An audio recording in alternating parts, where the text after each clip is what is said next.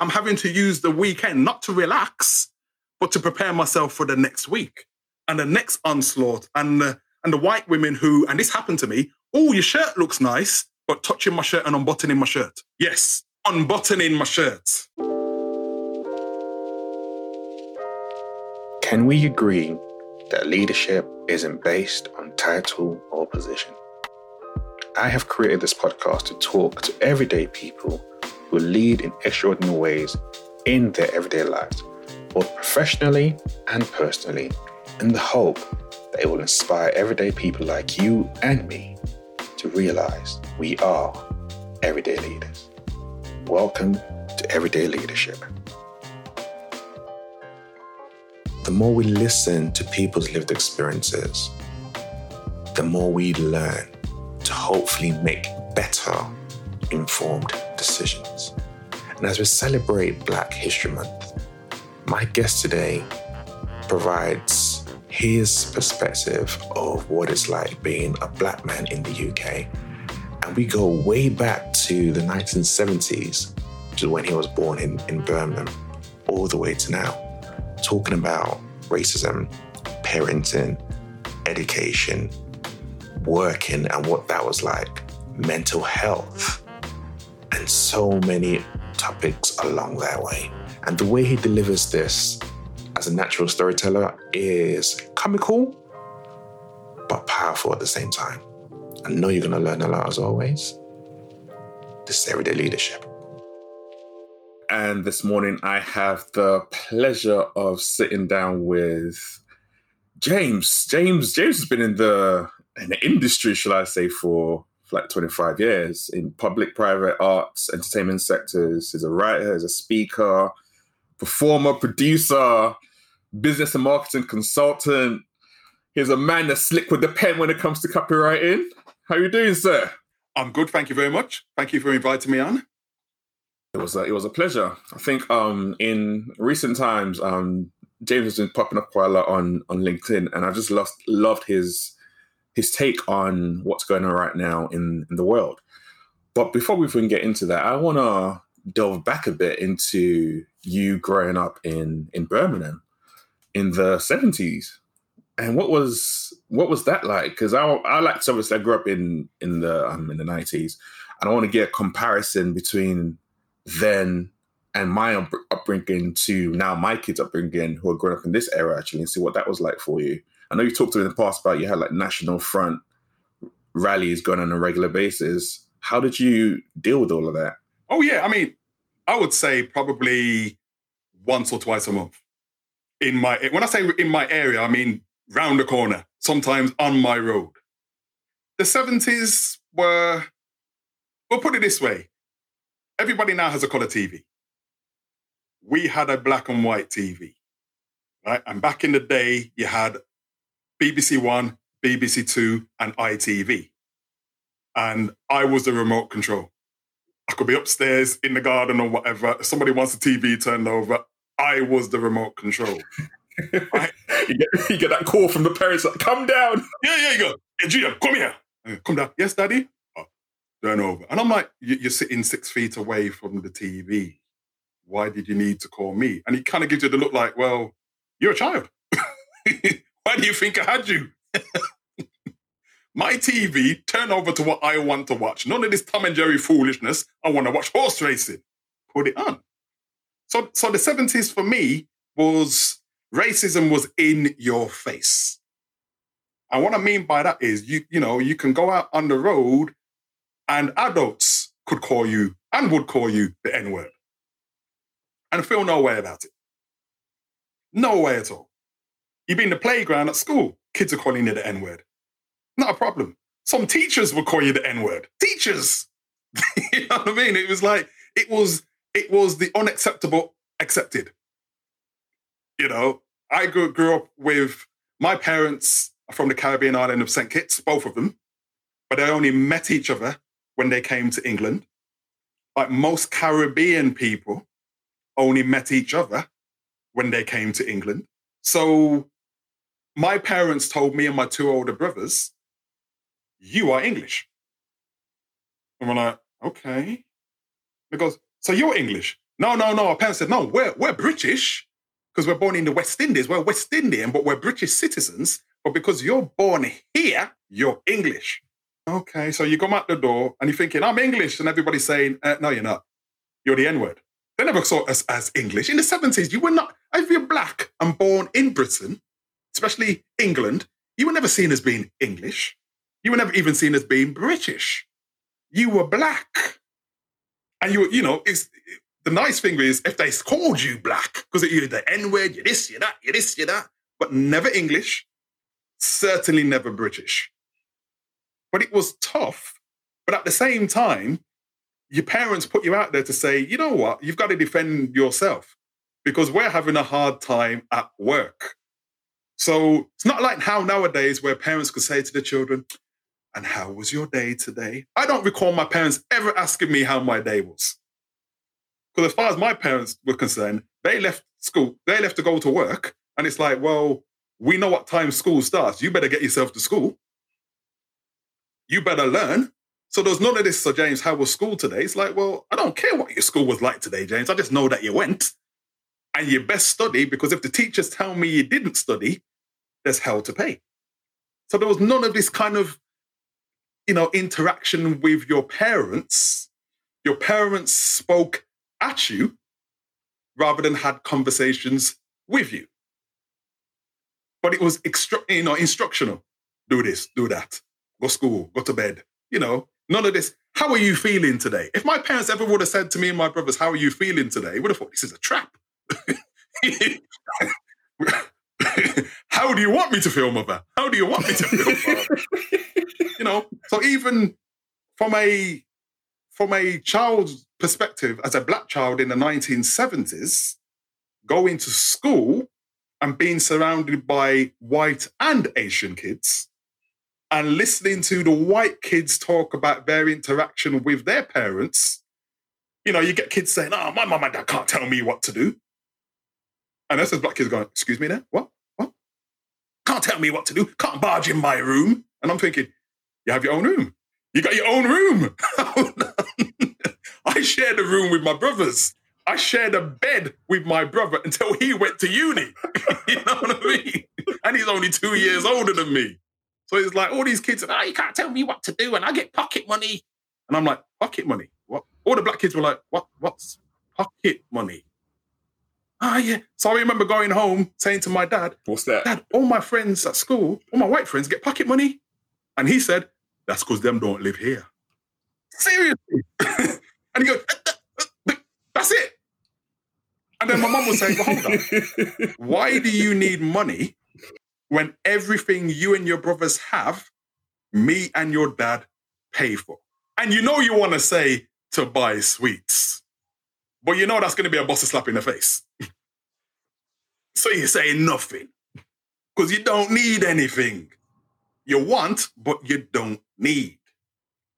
But this was the 70s, you know, the 70s when there were strikes, when there were power cuts. See, you don't even remember. You wouldn't even know that were power cuts. I'm talking, you know, like you'd be sitting there, everything off, and you have to get the candles out. And this is a national power cut, not a regional power cut. You know, and and strikes and union strikes and everything, and and racism in your face, and you know, white people training their dogs to bark at you and chase you, and dogs weren't on leads. You had Alsatians running after black kids up and down the road, Rottweilers and everything. Serious. Did you ever get angry? And did you ever just get vexed and just lash out, or did you manage to stay in control throughout all of that? As a child, you were never in control. I'm talk, talk, I'm not talking on behalf of every black person. I'm telling you what went on in my family, which probably a lot of black people can resonate with. Right? But in my family, it's like you never felt this sense of control because I had two gang leaders, mom and dad. you know what I mean? They were the leaders in our family. So they dictated the pace. So you didn't really have a chance to vocalize your anger and frustration in that sense because your parents made it very clear. Everybody talks about having the talk about whether it's a talk about how the police are going to treat you.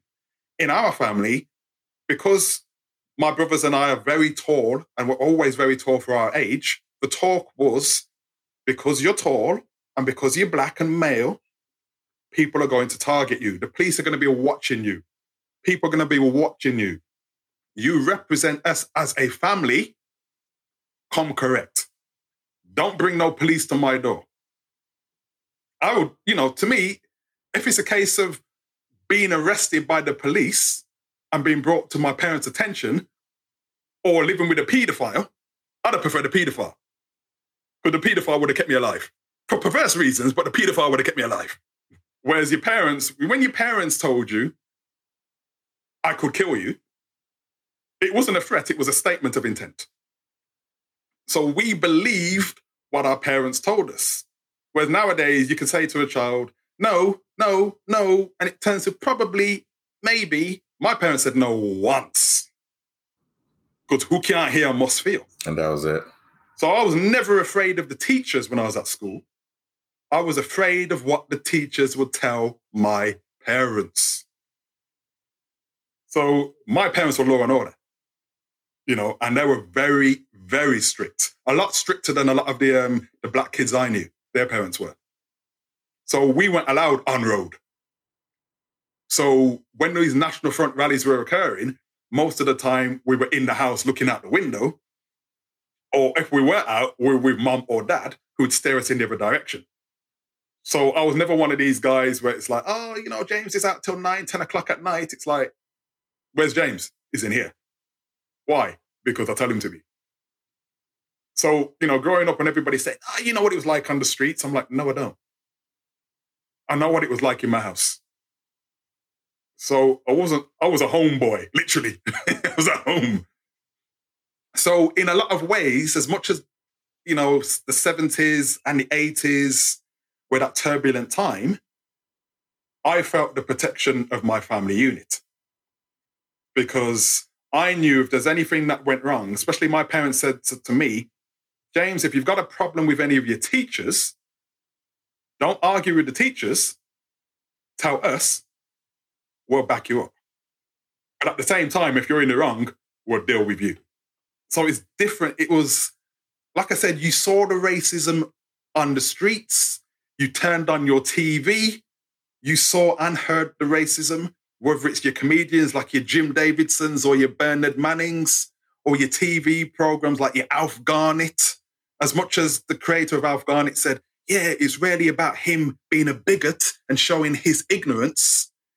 He was still allowed to, to deliver racist slurs on prime time BBC. So we're having to pay to be insulted because you have to pay a TV license. Then you switch over to ITV, which is a commercial station, getting more of the same. So difficult time. You know, older ones than me embrace Rasta because they were born a lot earlier. So whether it's Rasta and reggae music, and they learn about their black history and identity from that. But I'm a lot younger, so I was never impacted by reggae or Rasta. It was being brought up in England by old school Caribbean parents who, because of colonialism, colonialism knew more about Britain than they did about Africa and never regarded themselves as African in any way. That's so deep. That's deep, isn't it? so, what would you say you are? You British? Are you Black British? Are you Caribbean? Like, what would you describe if yourself if you to use something? Yeah, I describe myself as being Black British. Now, it's only I only actually internalized being British in 2012. And you're thinking, well, hold on a minute you're in your 50s, but you only internalized being British in 2012. Yes. And that was because of the Olympic Games. Wow. When I watched the opening and closing ceremonies, because I knew I was British, but internally I didn't feel British until I watched the opening ceremony. And I was like, oh. So what did you feel before that? I just felt I was black. Because I've been to the Caribbean seven, eight times. And I'm telling you, the interesting thing, the first time you go there, you hear them go, hey, English man. And you're thinking, I say, who are you calling English? Gosh, is that my voice? I say, my voice doesn't sound like that in English. English boy, what you dealing with? And you turn around and it's a 10 year old with a deeper voice than you. English, what you dealing with? He goes, I say, you know. So it's only in the Caribbean that I was ever called English. Because I went there thinking, well, I'm black and I've got Caribbean parents. I'm home. Then it's like English man. Oh. Mm-hmm. Then you come back to England, black man, if you're lucky, N word, never British. But yeah, 2012 is when I thought, looked at the Olympic ceremony, the opening ceremony, and thought, I can relate to that. I can relate to that. Then it literally, the pin dropped. Oh my gosh, I am British. So internally, I've had eight years of being British. Yet being told as a child you're English, going to the Caribbean, yeah, you're English. Being in Britain, no, you're not, mate. But of course, I'm black. So I had to say, well, okay, if I'm British, I'm black British. And to make that distinction, Yeah. because again, going back, to, I've been to America as well, and they're like, "Oh my god, your your your accents," and I'm like, you know, over there, it's like I, I sound English. you know what I mean? I mean, you sound like you sound like from, from royalty over there. I remember I went I went to New York for a meeting because I was involved in CariFest, which is a Caribbean festival of arts, which happens every four years in different Caribbean art. It's like the Olympic Games of creative arts in the Caribbean. And it, and that time round, it was going to be held in St. Kitts. So I ended up having a meeting with somebody at the embassy, the new embassy in New York, and my aunt lives in New York. So I literally went over for one week to have a meeting. Well, I landed on the Saturday. The Sunday was Easter Sunday. So my aunt said, We've got to go to church. We go to church. I said, Oh, okay. Bit jet lag, no problem. Went to church. Huge church, hundreds of people, hundreds of black people in the church. And the preacher's at the front and goes, On this Easter Sunday, do we have any visitors? And you get people that, Hi, we're from Minnesota, this and that. And my aunt, who used to work for the British Embassy in New York, shouts out, My nephew's here from England. And I'm like, oh.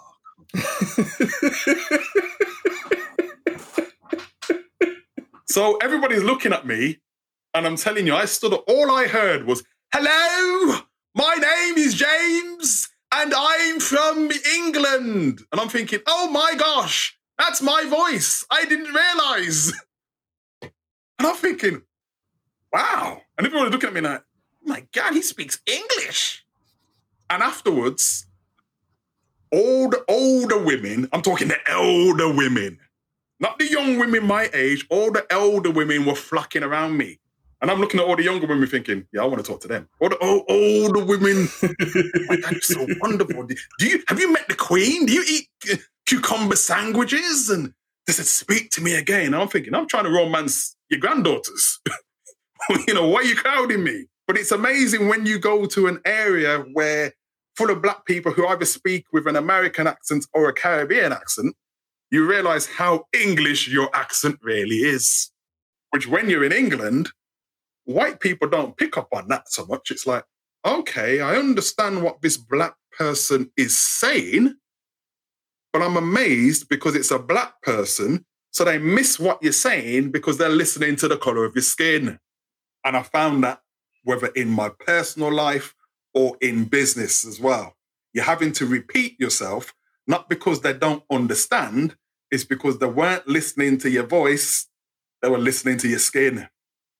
So, going to your industry, which is a predominantly white industry, and obviously, like you described growing up, there was not, you had three channels on TV, there's a lot of racism strikes, all that kind of stuff. I can, there was hardly any representation on TV. Why did you decide to step into into that world? Right. This is a bit of a rewind, come again, selector moment. I started off in the creative arts. And what tends to happen is you start off as a kid thinking, yeah, I want to write stories.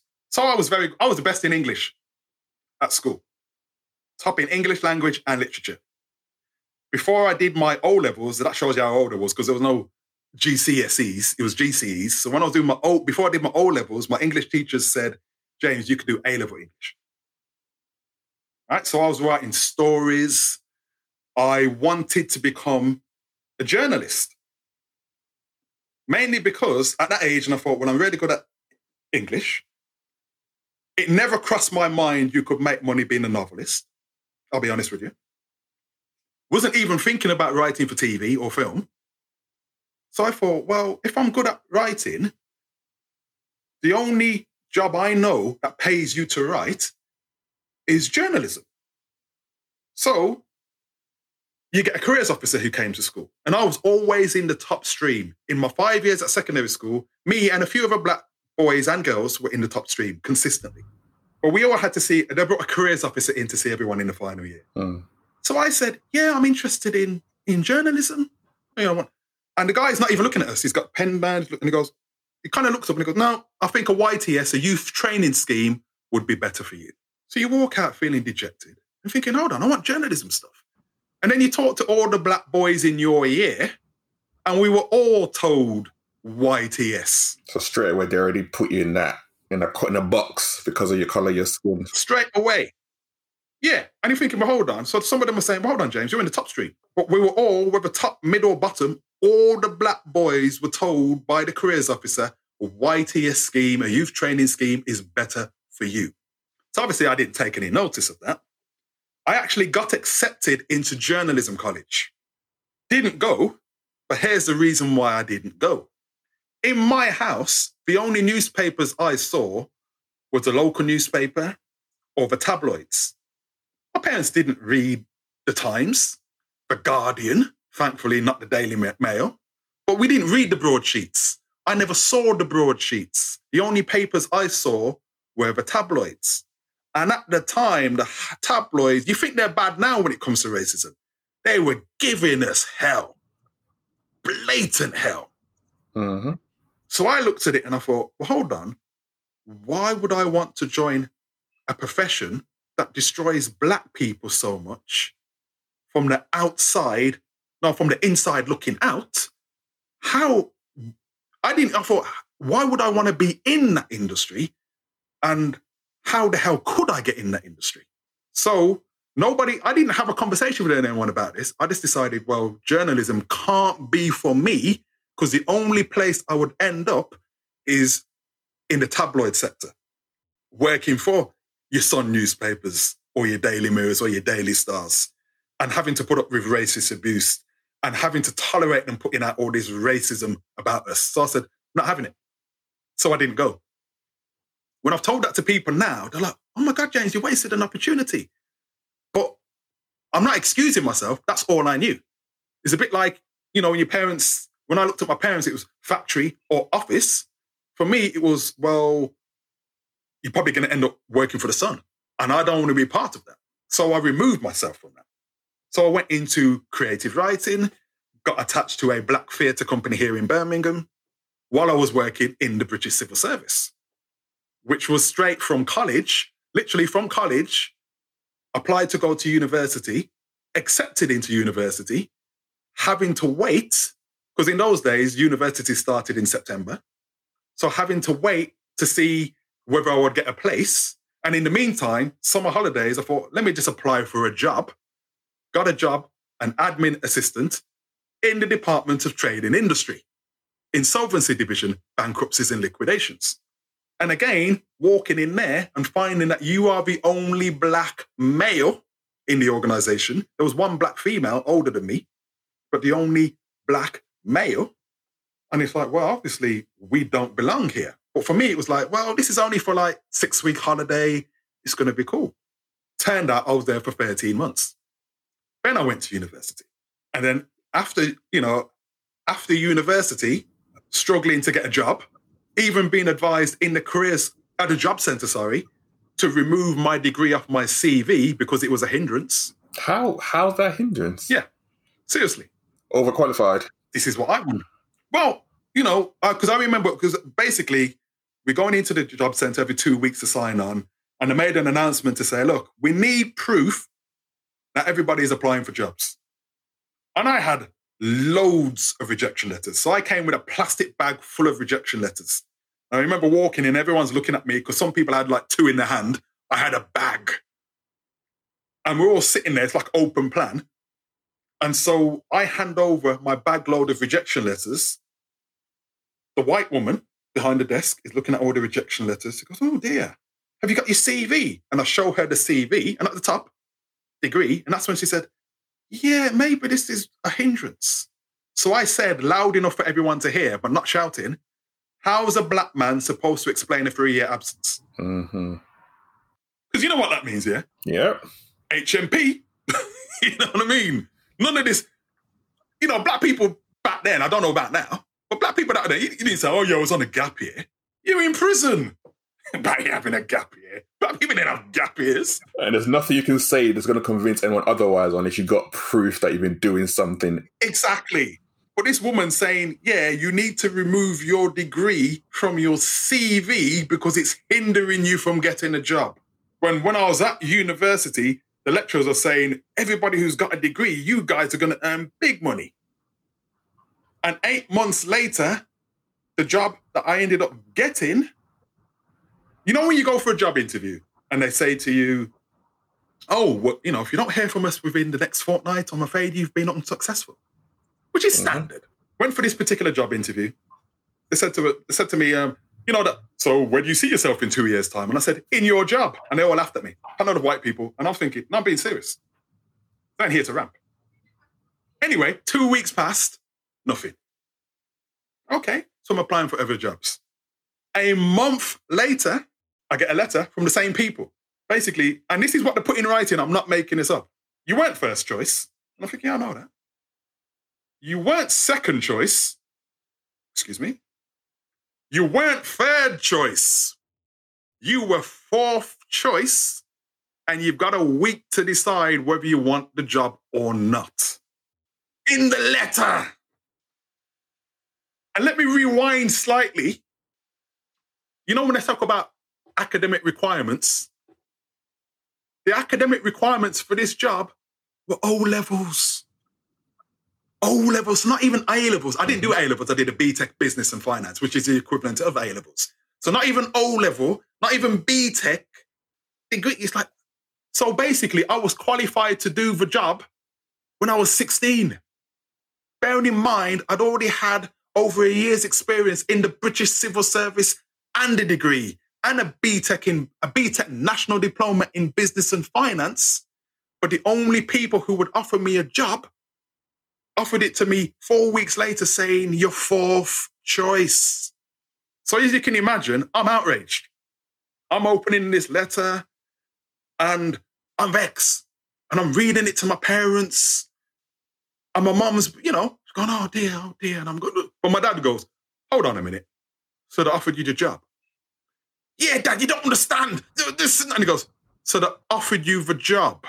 And my mum was listening to me. She goes, James, I feel your pain. I said, oh, it's, it's disgraceful. That's when I could hear the English. It's disgraceful. It's just, I've studied really hard. I'm English. I'm British. Oh, My dad's going, hola. So they offered you the job. Yeah, dad, I ain't taking this job. I'm not taking this job. I'm a, I'm a man. I'm a, and he goes, let me make it clear for you. If you don't take that job, you can't live here. And I'm looking at my mom. My mom's like, don't look at me. And I thought, wow. And my dad just walked out the room. That's why he did. Go, he deliver something and just walk out the room. And I'm still angry. And I'm like, yeah, but I've got a degree. This and that. And it's like, how dare they make me fourth choice for a job I didn't even want anyway? And it's like, I got, I've got seven days to turn this around. So of course I'm applying for jobs. Nothing happens. So reluctantly, I took the job. And of course, one of the things that they tell you is it's much easier to get a job when you have a job. Put an asterisk to that, unless your name's James Pogson. Because I stayed in that job for two years. I applied for other jobs. You know how you get annual leave? I got in the two years I was in that job, I used all my annual leave to go to job interviews and funerals. Because you know how black funerals no half hour business. You know, it's an all dayer and an all nighter. So in two years, all my annual leave was spent on going to funerals and interviews. Fortunately, more interviews than funerals, but all of the interviews, rejections. And I had enough. I literally, I do this thing where I talk about, and even in my copywriting work and even my stuff on LinkedIn, I suppose, I look at the distinction between logic and emotion. And we're all emotional creatures.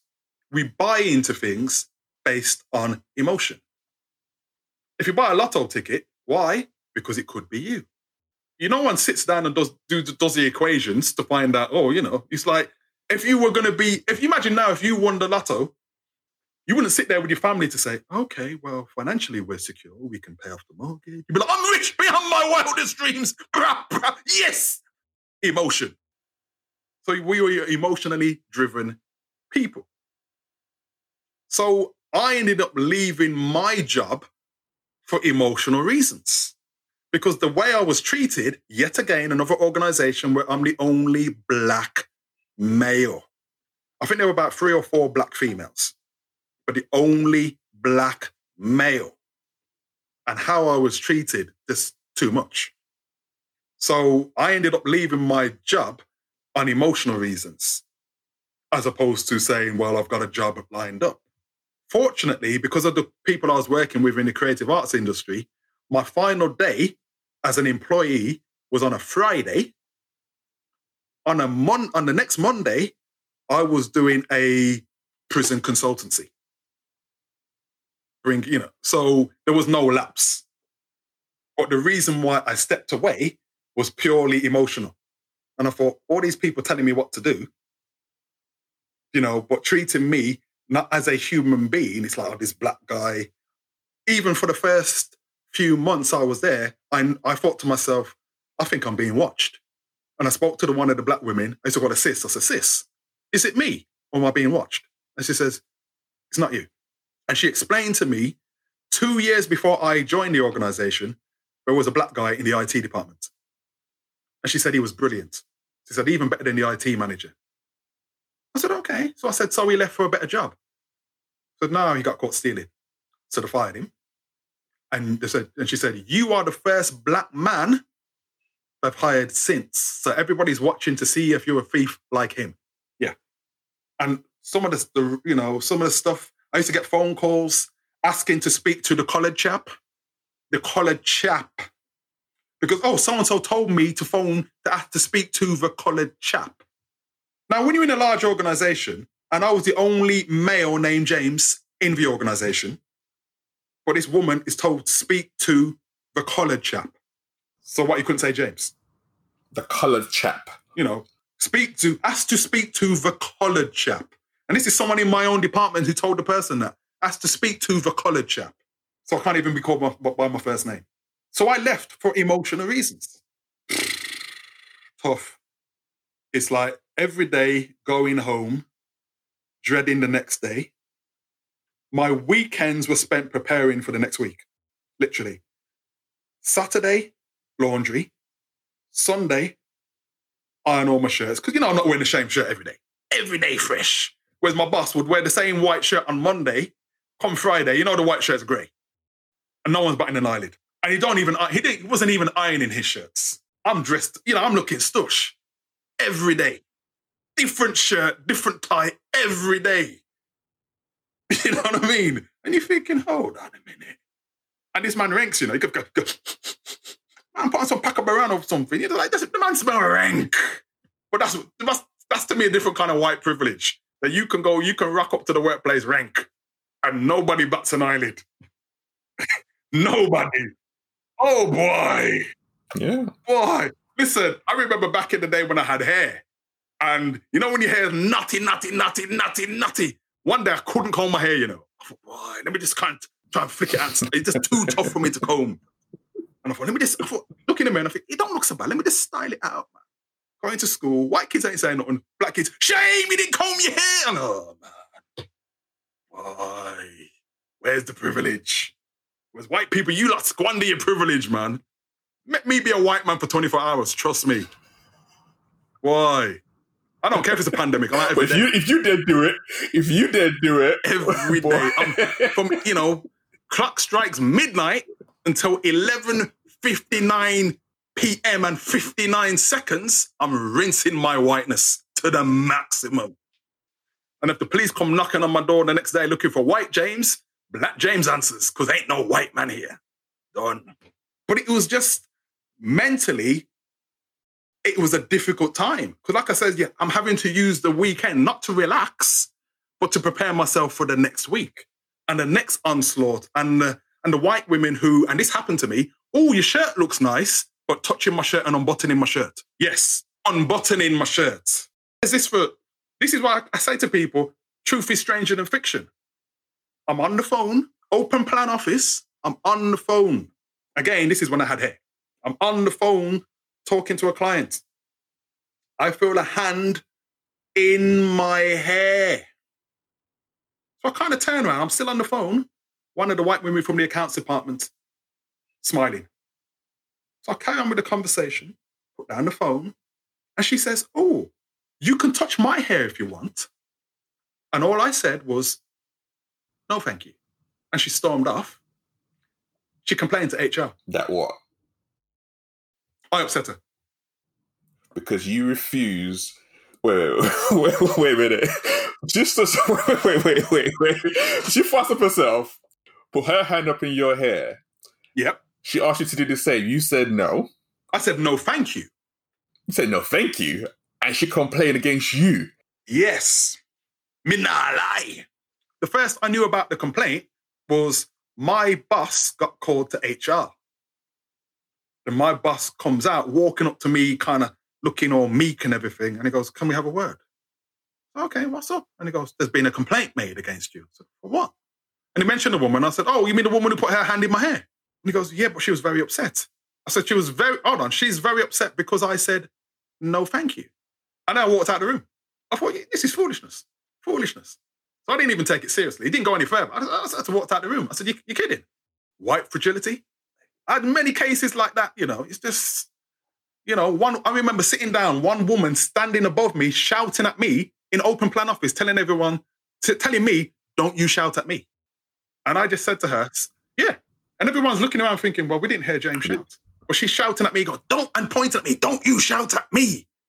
And I just said very calmly, I said to her very calmly, I said, if I was shouting, everybody would know about it. But yeah. And I I made a conscious effort, again, being the only black man, and this is around the time, remember the Rodney King beating? I always said to myself, don't give them a cause to give you a Rodney King beating in the office. So seriously, I never raised my hands above shoulder height while I was in that office. Never. I never raised my voice, my wit, and my sarcasm with lethal weapons. Because I was on it. Bam, bam, bam. But I thought, I'm the only black man here if I go, even if I kissed my teeth or raised my hands, I could imagine four or five white guys holding me down, accidentally suffocating me or breaking my neck and saying that they were in fear for their lives. And one of my roles was I had to deliver the post to every department. So what they'd call now microaggressions, I was getting back then. And I'm having to use my wit to deal with it. Because if I would have gone, hey, boy, hey, hey, that's a threat. In fact, let me let me even ask you about You know, that. there was Because I I don't believe in microaggressions. I just believe that the aggression the thank you. Neither do I. Because they're, they're not micro. Yeah. Nothing, nothing, it's not small. It might be small to you, but it's not small to me. And then all of a sudden someone blows up, you're like, oh, what happened there? Yeah. Because the aggressions they've been dealing with on a regular basis, it all adds up. It's not micro. Yeah. I don't I, I said micro because it's the in It's, it's the word. Yeah, I don't. When people said, "Oh, microaggressions," I'm like, "What's that?" You mean microaggressions? I don't. It's like you. I don't get this whole microaggression. It's like you know what you're saying. You you, you know you're doing it deliberately, and I'm like, you're looking for a reaction. You know, the same way the Karens and Amy's phone the police because they want a result. When they're using these aggressions, they're looking for a reaction. Especially if you're a black man, they're expecting a physical or verbal reaction. They're not expecting sarcasm and wit. So I say, I've got a fully loaded wit, wit, don't shoot. But it's tough. You're having to kind of say to yourself, you're having to, I found myself giving myself a pep talk every morning when I was going to work. You know, you wake up and you clear your throat. Mine was like, have I got a cold? Have I got a cold? Is it the flu? Oh, no, it's not. Oh, you mean I got to go to work? And you know, you're going there, morning, morning, did you have a nice evening? And when you're leaving, have a nice evening. I'm thinking, how am I supposed to have a nice evening when I know I've got to come back here in the morning? Come on. And there's no black guys around me to say, yo, brethren, nothing. And the black women there, you know, enough respect to them, but they were fighting their own battles. So I couldn't say, sis, sis, back me up on this. I couldn't do that. And I knew that. So it's just, it was just like, as the Rastas would say, it was I and I. you know what I mean? And it's just every black man for himself because you were the only black man. And as far as they were concerned, even though they didn't say the words, it's like, yeah, James, we don't see color, we see you. Yet at the same time, they'd come up to me and say, is it true what they say about black men? And I'd say, yeah, we got, we got bigger brains. And they go, that's not what we meant. And I said, so what did you mean? And they wouldn't say what they mean. They wouldn't. So yeah, like you, I'm not microaggressions. What? What's that? I've only known aggression. you know what I mean? Someone being a child, someone being aggressive. So microaggressions. Who who came up with the term microaggressions? Because it don't sound like us. I need to look into that actually. I never looked into to find out where that came from. But you know what I mean? Because if it was us, we wouldn't have said that's a microaggression. If anything, they say you're being rank, you're being racist. It's not a microaggression. Yeah. The same way we never came up with BAME. You know what I mean? Because you know, BAME. BAME sounds like a Batman villain. BAME. Policeman, you know, but you know when the, you know when the policeman says he fit the description. He ain't looking for a BAME man, you know. you name? BAME. No, you're black. So stop saying BAME. Say black. If you mean Asian, say Asian. You know, don't say BAME. Because you know, when when Linford Christie won, you know, won Olympic, European, Commonwealth, and World, he went BAME. He was black. He was. Ben Johnson, you know, when he got stripped of his um, world championship, he was a black man. In fact, he was a Jamaican, even though he's a Canadian citizen. When he won it, he was Canadian. When he lost it, when, when, he got proved to be a drug sheet, he was a Jamaican. Nobody called him BAME. So again, these terminologies we don't invent. So we're not even in control of our own narratives. No, you're BAME. No, that's a microaggression. You've got a chip on your shoulder. Oh, so when we got a noose around our neck, what did I call that? Oh, yeah, that's justice, apparently. Yeah? So when knee on our neck, when everyone, when we're watching George Floyd being murdered and we're saying that's inhumane, I said, well, hold on, what makes you think the police officer thinks that George is a human? And this is my thing. I believe, and this is just my personal belief, which many people might agree with or disagree with. I think we are still fighting for our humanity. And by that, I mean we are humans, but the white majority do not believe we are human. They believe we have human qualities, but not quite human. Because remember, in slavery, when we were enslaved, it was written that we were three fifths human. It was never unwritten that we were not three fifths human. So when my mum came to this country in 1960 as a 17 year old and got a job in a factory, and the white women said to her, We can't believe you speak so well. Where do you hide your tail? True story. Where do you hide your tail? What humans do you know have tails? We have a tailbone. Everybody has a tailbone. But what humans do you know who have a tail? And this was not in 1860. This was in 1960. Where's your tail? So in 2020, have things got better?